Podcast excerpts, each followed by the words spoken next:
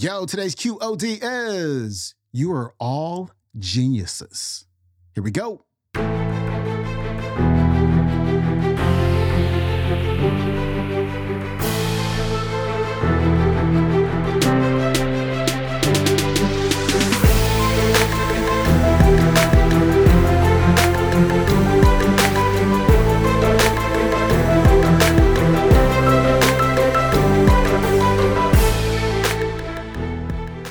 Welcome back to the Quote of the Day Show. I'm your host, Sean Croxton at Sean Croxton dot com. We got Doctor Wayne Dyer on the show, wrapping up the week. Today, the doctor is going to reveal and also refute the most common excuses that people use for why their lives aren't working. Doctor Dyer's coming up. Every action that we have is a choice. And this program is really about choosing and not excusing. So the habits that we have are behaviors that we use over and over and over again. And they become just excuses from mind viruses and memes that we've carried with us for our lifetime. Now, I went to my website and I put out a request for uh, everybody who visits that uh, website. They would uh, send to me the most common excuses that they use in their life for why their life isn't working the way they would like it to work. And I didn't put any limits other than that. Just tell me, what are they? And what I did is I took out the top eighteen excuses. They are the entire third chapter of the book. And I'm going to share them with you because every single one of these are something that I know you've used, or if you haven't, you're living with someone who does. So here are the eighteen, the top eighteen. First one, if I want to change, it's going to be difficult. Change is difficult. It's a meme. Whether it's true or not, we're going to examine a little bit later. Um, it's going to be risky. In other words, if I were to do this and try this, whatever it might be, make these changes, um, it's, it's going to involve risk. The th- it's a meme. It's a mind virus. It's going to take a long time. You know, it's taken me forty years to become this way, and I've been living this way, so it's going to take me another forty years. Well, you don't have forty years, you know. uh, but nevertheless, it's going to take a long time. If I were to do and live the kind of life that I would like to live, there's going to be family drama. There's going to be people out there, aunts and uncles and in-laws and people. They're going to, uh, you know, if I wanted to move to Montana or if I wanted to uh, take up a new career, there's going to be huge family drama. Total meme. Whether it's true, mostly unlikely, unless you decide that that's what you want your life to be. I don't deserve it. A meme. How could there be anything out there in this world that you don't deserve? You are a piece of God. How could the source, how could God create something, anyone that isn't deserving of all of the abundance and all of the prosperity and all of the love that comes from the source? It's not my nature. Uh, your nature is, is is a meme. The idea that this, you know, that you're shy because you can't do anything about that. It's not my nature. I can't afford it. This is one of my all-time favorites, and I'll deal with it a little bit later in the program. The idea that you can't afford to do something is one of the largest mind viruses that have been placed upon you, and it's something that I would urge you to never say again, that you can't afford to do something. Do not ever allow money to be a reason why you don't fulfill your dharma, your destiny, and what you're here to do.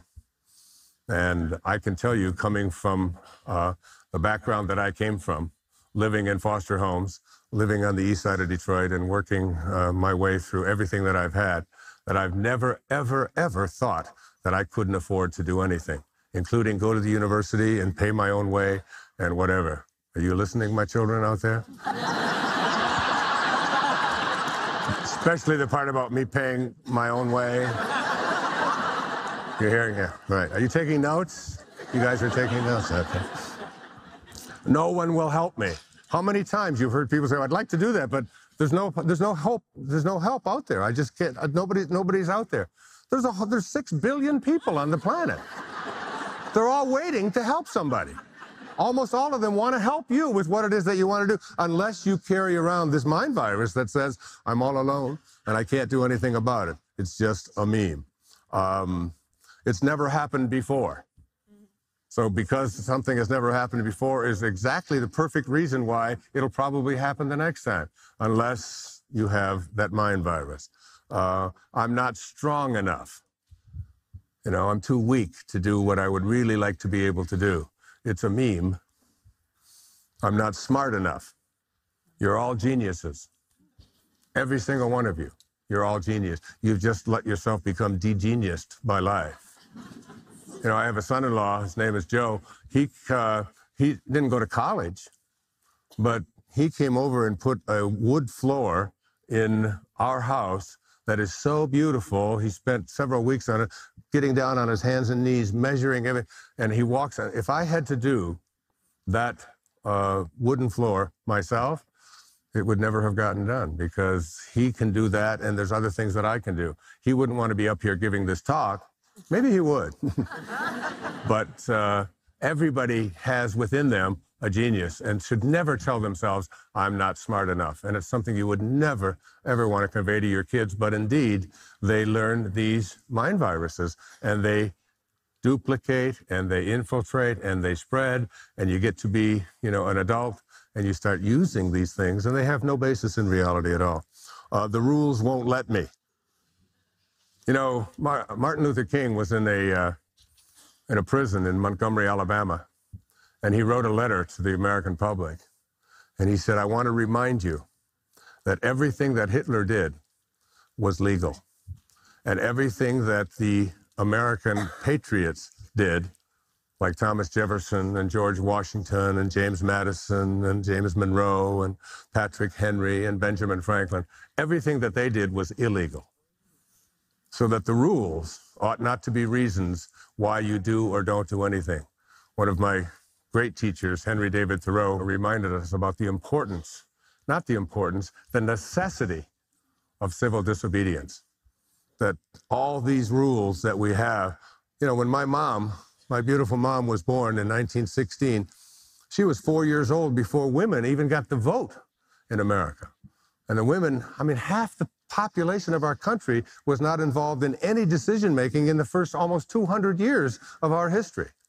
How absurd that is when we think about it now. And how did that change? Because people said, the hell with those rules. I don't care whether it's legal or not legal. If it's not moral and I have rules within me, I have to go to those. These are memes. I don't have the energy. I'm too tired. It's a meme. One of the commitments I made, and my kids have never heard me say it, is that I'm tired. I just, it's a word that I stopped saying in my early twenties, because I used to hear people talking about that all the time.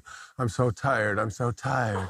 And the minute that you tell yourself that you're tired, your body begins to react to the thought that you are programming it to be. So if nothing else, just stop saying it. And well, I'll get onto that later. My own personal family history is the reason why. You know, I'm the middle child. I mean, what, what do you expect from me? And no wonder I'm confused. I don't know where I'm up. I'm the, oh, I'm the youngest child. I'm the youngest child. No wonder people are always telling me what to do, and I just wait for somebody to tell me. I'm the oldest child. No wonder I have a superiority complex. I've been telling people what to do since I was born. I had to, so on. Or my parents uh, were divorced when I was four years old, and And that's why I can't get uh, ahead in my life. It's, it's a meme, and we hear this. So much of therapeutic talk is just convincing people about what they can't do, about what their excuses are, telling them because this happened to you when you were a child.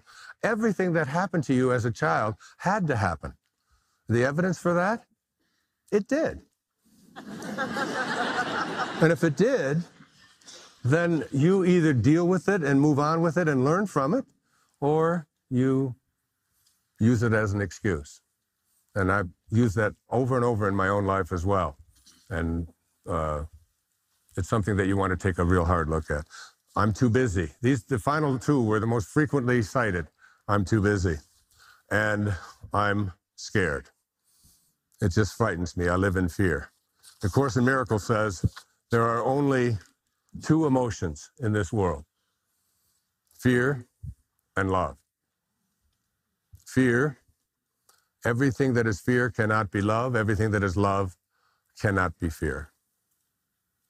So you must hear an awful lot of talk on the television and reading the newspapers and so on about all the things that we have to be afraid of. You don't want to live in a place of fear. Every, every piece of fear that you have within you, every thought that revolves around fear is, is a meme, a mind virus that tells you there's going to be danger, you can't do anything about it. There are hundreds, if not thousands, of these excuses that people employ in their life are all things that we don't have to have. That was Doctor Wayne Dyer. His website is dr wayne dyer dot com. You can watch today's talk on the YouTube. It is called Doctor Wayne Dyer, Excuses Begone, two hours, and you too can change your life forever. All right, my friend, I hope you enjoyed this week's clips. Have a fantastic weekend, and I will see you on Monday. I am out. Peace.